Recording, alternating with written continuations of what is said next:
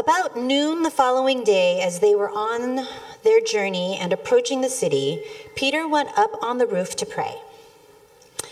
He became hungry and wanted something to eat, and while the meal was being prepared, he fell into a trance.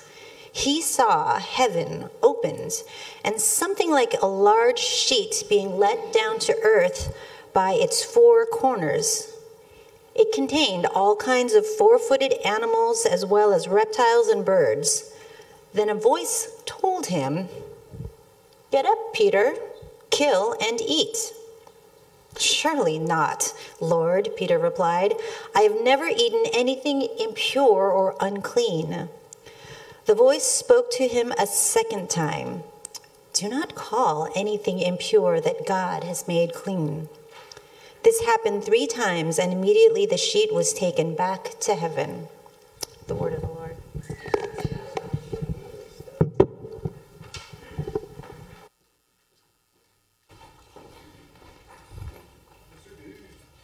God is good all the time. God is good all the time. Sorry, my BeReal just went off and I had to take a picture. all the youth in here should know BeReal. I'm such a cool pastor and dad. I'm so hip with it. well, it's Pentecost Sunday, which uh, the word Pentecost comes from 50, which is 50 days after Passover. Um, also, the other connection is Moses giving the law. Um, I believe it's 50 days. Is it Moses giving you the law? 50 days after, um, what do you call it? After Passover, after the people left Israel or Egypt. Um, but I need some help from you guys and I need a response, some response. And that is name some things that should not coexist. I'll give I'll give you an example rice and mustard. Oh, no. Those things should not coexist. What else? Mm. Orange juice and mix, mustard makes you pray more. Mustard makes you pray more? Mustard and prayer? or they should go together?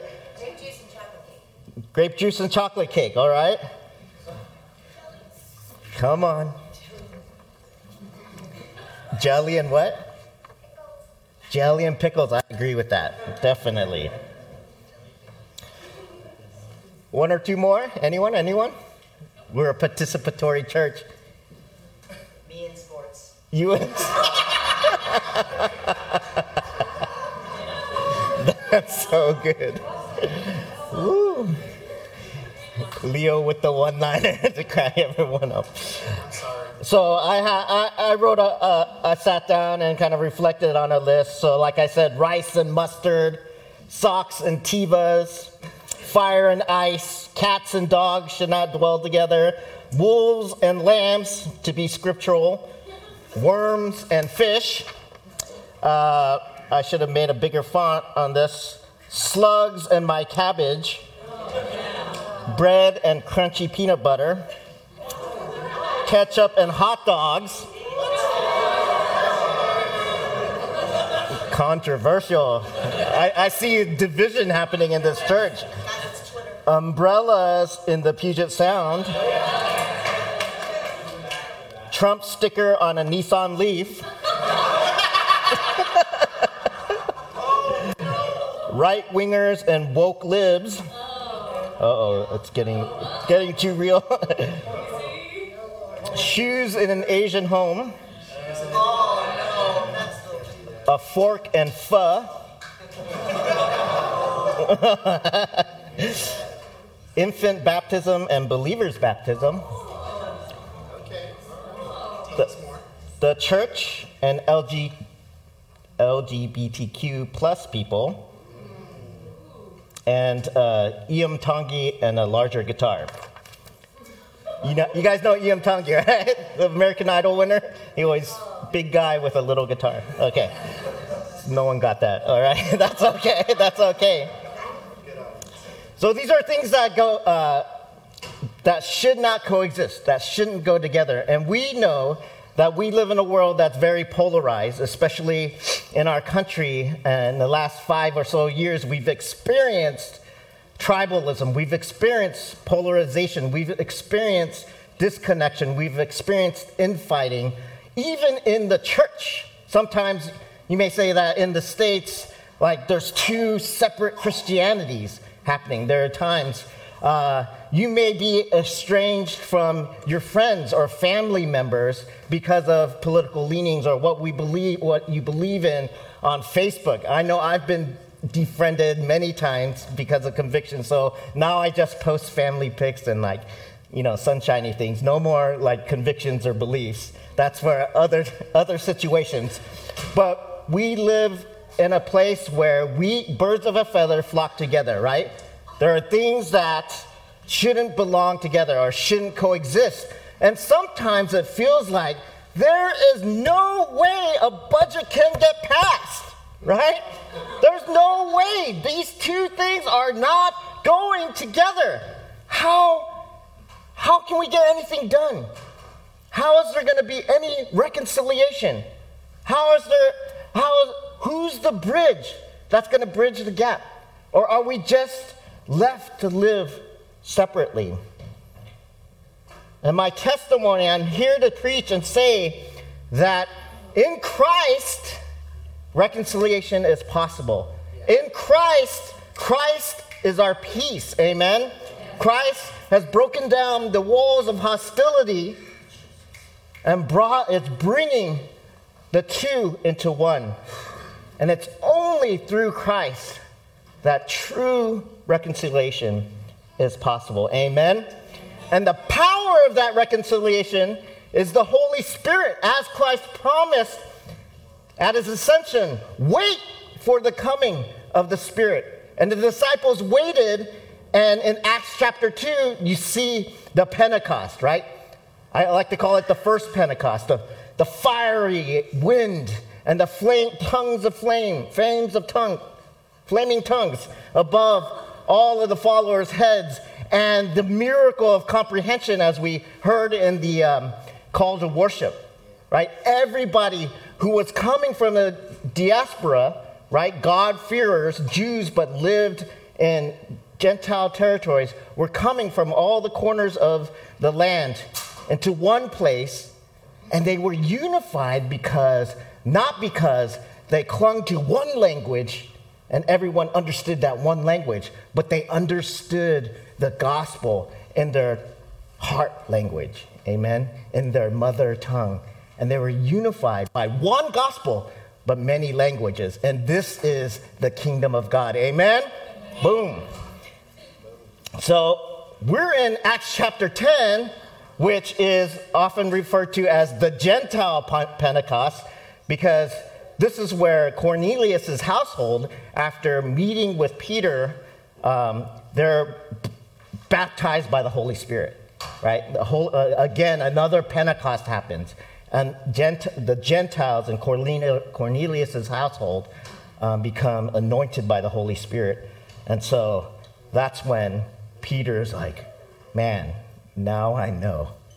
Now I know that God does not show partiality. God does not show partiality. Um, but I want to take a rewind a little back, swipe to the previous chapter, or turn your page to the previous chapter, um, Acts chapter 9, because I think there's a theme, uh, parallel kind of uh, stories being developed between Acts chapter 9 and Acts chapter 10. And that is the theme of, an interwoven themes of death and new life, as well as blindness and sight. Um, blindness and sight. Acts chapter 9, right, we tr- traces Paul's conversion, or Saul's conversion, into the Apostle Paul. If you remember, Saul was a Pharisee, but he was actively, violently persecuting um, the Christians, um, the people of the way. Um, but then on his way to Damascus, Acts chapter 9 8, um, he's blinded by a light and Jesus calling him, Paul, Paul, why are you persecuting me? Um, and it says in uh, 9 8, but when he opened his eyes, he could see nothing. So this interplay is though his eyes are open, right? He couldn't see anything. So Paul is blinded by Jesus for three days. And then little, a little further down, there's Ananias. Ananias sees a vision, is given a vision by God, and goes to reach out to Saul. You have to, you have to know that people are afraid of Saul because he's been persecuting the church. And, and because Saul has seen a vision of Ananias, that brings the two together that this interaction shouldn't happen, but because of visions, something that they see that comes from the Holy Spirit, they're brought together. Are you with me, church? You see this kind of formulating? Um, in 918, after Saul meets up with Ananias, and he, um, it says that scales fall from Saul's eyes, and he's Right after that, he's baptized. So he's no longer blind. The scales fall from his eyes. So if you're an English lit major, if you're a poet, that image of the scales falling from your eyes and you're walking into new life, a new paradigm, a new perspective. How many of you have gone through a situation, a time in your life where the scales were moved away from your eyes and you saw something afresh? Amen. That's, that's a good thing when you see, when you pivot, right? You see something new and you're able to pivot. And this happens to Saul. Um, and then one final thing at the, near the end, uh, so Saul is baptized. At 940, 9 verse 40, um, remember Tabitha. Oh, so Saul's going around, Saul, Paul's going around, and he's He's doing what he's passionate, right? He doesn't have a waiting period. He kind of preaches, he's preaching the gospel and arguing in the synagogues and trying to meet, uh, and people, you know, people feel betrayed. He's a turncoat, so they're looking to, the, it says the Jews are looking to kill him. And he's trying to hang out with the Christians, brothers and sisters, and they're afraid because, you know, he's been persecuting them, so they're kind of, no, stay, Maybe he's, he's a mole. Maybe he, you know, we don't trust him quite yet. But anyways, he's doing, he's doing, he's preaching, he's doing all these miracles. Um, and then it switches to Peter at the end of chapter 9. And you see this miracle of Tabitha, a young girl, dying, right? And they call Peter, they call Peter to the place, and he says, Tabitha, get up. And the scripture says she opened her eyes, seeing Peter, and she sat up. So not only is she brought from death to new life, but also there's you know that distinct image of she opened her eyes and saw Peter. So opening your eyes, seeing, not seeing, life and death. Are you with me, church? So we get to chapter 10, and I think there's a parallel kind of structure happening here, just as the Holy Spirit, God through the Holy Spirit, is giving visions, right? Visions to Saul, visions to Ananias that brings them together and builds a bridge, a connection that shouldn't be there, right? In the same way, in chapter 10, the Spirit is, gives a vision to Cornelius who's a centurion, a Roman centurion, so a very high ranking uh, official in the military, Roman, and uh, gives him a vision. And then at the same time, uh, he gives Cornelius a vision of go send some people and go talk to this guy, Peter, right? And bring him to your house and eat with him. And then Peter Meanwhile, Peter is up on the roof. He's really hungry. He's hangry. He's famished. He wants some food. And while it's being prepared, right, tapping his foot, he kind of goes into a trance and, and falls asleep. And he sees this vision of a large sheep coming down from heaven with all of these animals, right? And all of these animals are what's in the Levitical law unclean, right? Whether that's pork or certain types of animals and certain types of birds, uh, whatnot, in the Jewish dietary laws set out in Leviticus, they were unclean. So the Jews did not eat these animals. So a sheet with these animals on them, and a voice saying, Peter, get up. Right? It's the same word as Tabitha, get up, right? In other words, right? Die to yourself, or from death, get up and see anew. Get up and walk into new life. Get up and have a new paradigm. And you gotta imagine, right? This voice says, kill and eat. And Peter's like, ah, I've been told that this is illegal. Like all my life, I shouldn't eat pork, right? Even though it looked really good, right? Those pork ribs with barbecue sauce on them and perfectly, right, blackened yet juicy on the inside, right? Ribs. They look good, but I haven't eaten them. I wasn't supposed to eat them.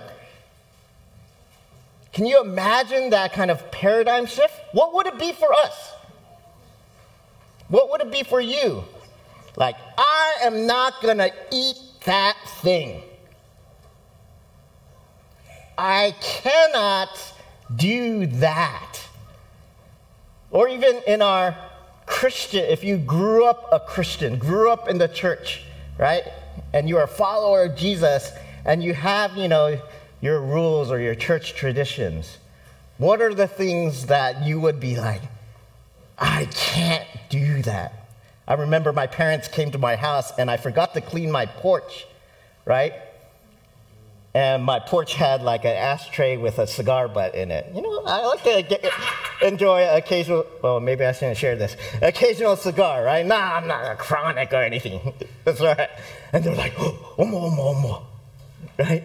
목사님 cigar smoking like a pastor smoking a cigar, right? That's that's demonic, right? That's bad. I was like, ah, whatever.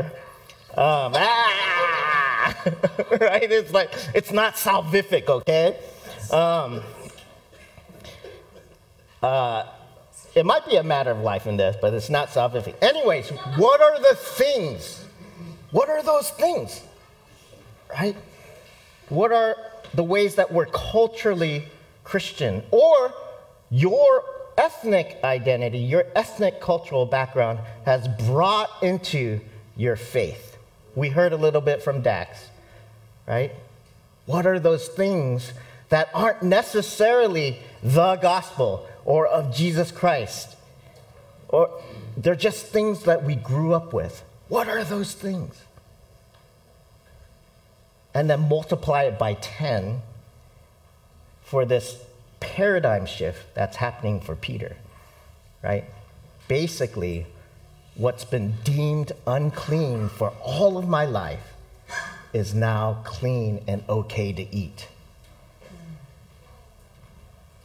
Meanwhile, Cornelius sends his servants to Peter because he saw this vision, right? Go, go see Peter, leader, you know, Christian leader, um, go see him. And so they, as he, right after having this dream, they knock on the door, duck, duck, duck. Peter, will you come with us to the home of Cornelius, this Roman centurion, uh, because he wants to see you, he wants to meet you. And Peter's like, okay, I'll come with you, but stay with me right? So they stay together. And notice we can't miss out on the hospitality that's here, right? Two different people, Gentile and Jew, are, are staying together, eating together, you know, having relationship together. Not just like a formal, not like, you know, DM me, but it's like stay in my house and eat and sleep here, right? So there's, there's interaction. And then the next day, they set out to Cornelius's home. And Peter walks into Cornelius's home, and all of these foreign yet amazing smells, imagine, right? Like they're cooking up a meal and a feast, and they're not being culturally sensitive, right? It's like all the unclean foods, birds and reptiles, right? And pork, just ribs laid out. And Peter's like, "Ugh," right? It's one thing to know thing intellectually, right? Conceptually, it's okay, kill and eat. But when you walk into the room and those people, you're with those people and they've got that smelly, garlicky food or whatever that is, and they ask you to sit down and they put it in front of you and they say, Eat! And you're like, uh, what is that? Like, what's that made out of? Right? It's where the rubber hits the road. And I asked this question like, what does food have to do with anything? right? This is an interesting dream and approach by the Spirit. What's food got to do? That's that's in honor of Tina Turner. Okay, too soon, too soon. Okay. We all have our preferences, right? Right? And preferences are preferences, right? People, you have your prerogative to like the foods that you like. I, I should like the foods that I like. That's me. That's my prerogative. So, what has food got to do with anything? But food is really, really, really, really important. Right? Food defines culture. Food defines how families get together. Food defines family. How and when you eat are signals of who you are and what tribe you belong to. Right? And food is really important. And the problem is, yes, your preferences in terms, there's, not another side. Your preferences in terms of food are your, it's your prerogative, your preference. But it's a problem when, right, when we say, my preference is the only thing that there is. Right? When your, or your cultural preference becomes the center by which all people must assimilate to. Are you with me, church? And this is what God and the Holy Spirit, the paradigm shift that the Holy Spirit is introducing to the church now, because, right? Up until this point, the church, the Christian church, was just birthing, but it was seen as a Jewish kind of sect, right? You're still Jewish, but we're following this Jesus. But in order to follow Jesus, the Jewish Christians were saying is you have to become Jewish to, to then follow Jesus. But the Holy Spirit is giving these visions. God is wanting to push, as Jesus said, go and make disciples of the world, right? Go to Jerusalem, Judea, and all corners of the world. That's right. You can't escape from culture and nations and ethnicities when you read the Bible, right? You can't whitewash your reading of Scripture. There's a crossing of boundaries, there's a coming together of difference. And as the church, we need to be a part of that. We need to get with that because that's the answer for the divided world. Amen? and we've got we've got the game plan on it. We've got the call on it, right? And so we should be leading the world in, in a ministry of reconciliation. Amen? I'm getting excited here, but the times, times are coming. Um, amen. yeah. Uh, so imagine what it was like for Peter to share a meal at Cornelius's home, like, and to finally kind of embody kill and eat, to really embody kill and eat, because that's what had to happen, right?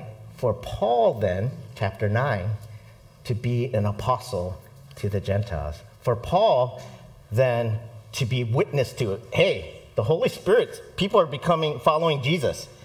Gentiles are following Jesus. The whole, they're being baptized by the Holy Spirit. What, What, what you to say to this? Right? And you're saying they need to be circumcised, they need to follow these laws. No, we need, we need to change something here. Something's not right, right? Our witness is, be, our culture is becoming an obstacle to our witness right now, right?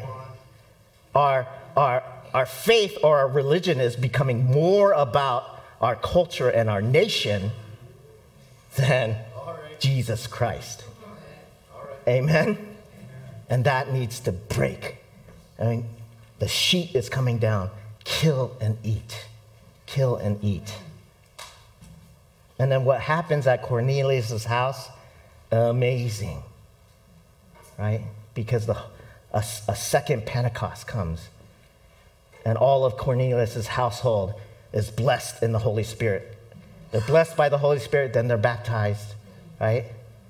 And Peter gets up, the preacher, oh, I need to like seal this with a sermon or something, right? And people are like, no, you don't really need to. But go ahead, like, and he preaches, right?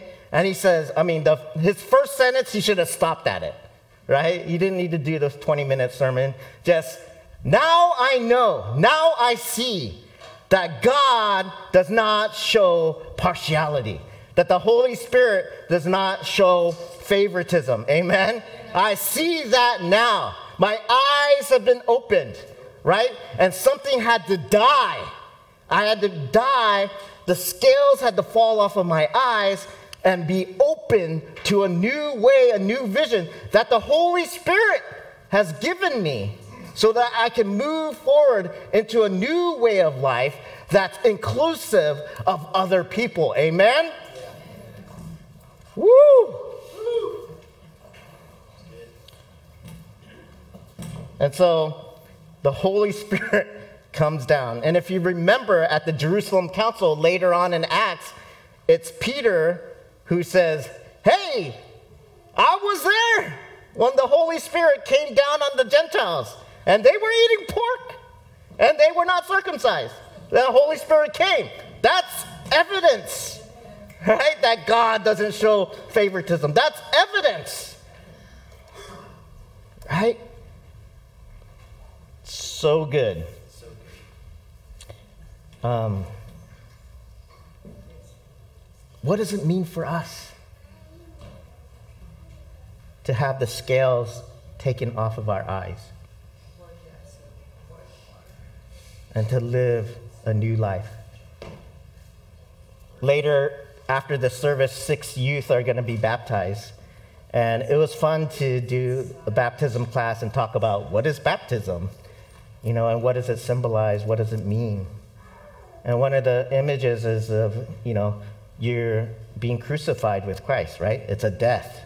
Going into the water is a death, and coming out is a resurrection into new life. Yeah, we, we do that as Christians. We do that as the church on a daily basis. That should be a, a regular part of our walk is reenacting, embodying death and resurrection. Death and resurrection. Because you know why? Because you can't be resurrected without the power of the Holy Spirit. Right? So you just got to take that leap put your money where your faith, put your faith where your money is, or faith where your mouth is, right? Lean into the impossible. Lean into, I can't do that. Lean into, ah, that's a little, I don't know. I'm not saying go crazy right? out there killing people and beating. lean into, lean into it. go and live the new life and be a part of God bringing all people together and breaking down the walls of hostility because Christ is our peace. Let's pray, God. Thank you for your word. Thank you for your Holy Spirit. Thank you, Holy Spirit, that you uh, empower us, that you bring words to the silent, that you give sight to the blind um, that you guide us every day, that you bring those on the peripheral to the center um, so that we can see or we can be seen, um, so that our whole body can be edified by the mosaic of gifts and backgrounds um, in this place. Pray these things in the name of the Father, the Son, and the Holy Spirit. Amen.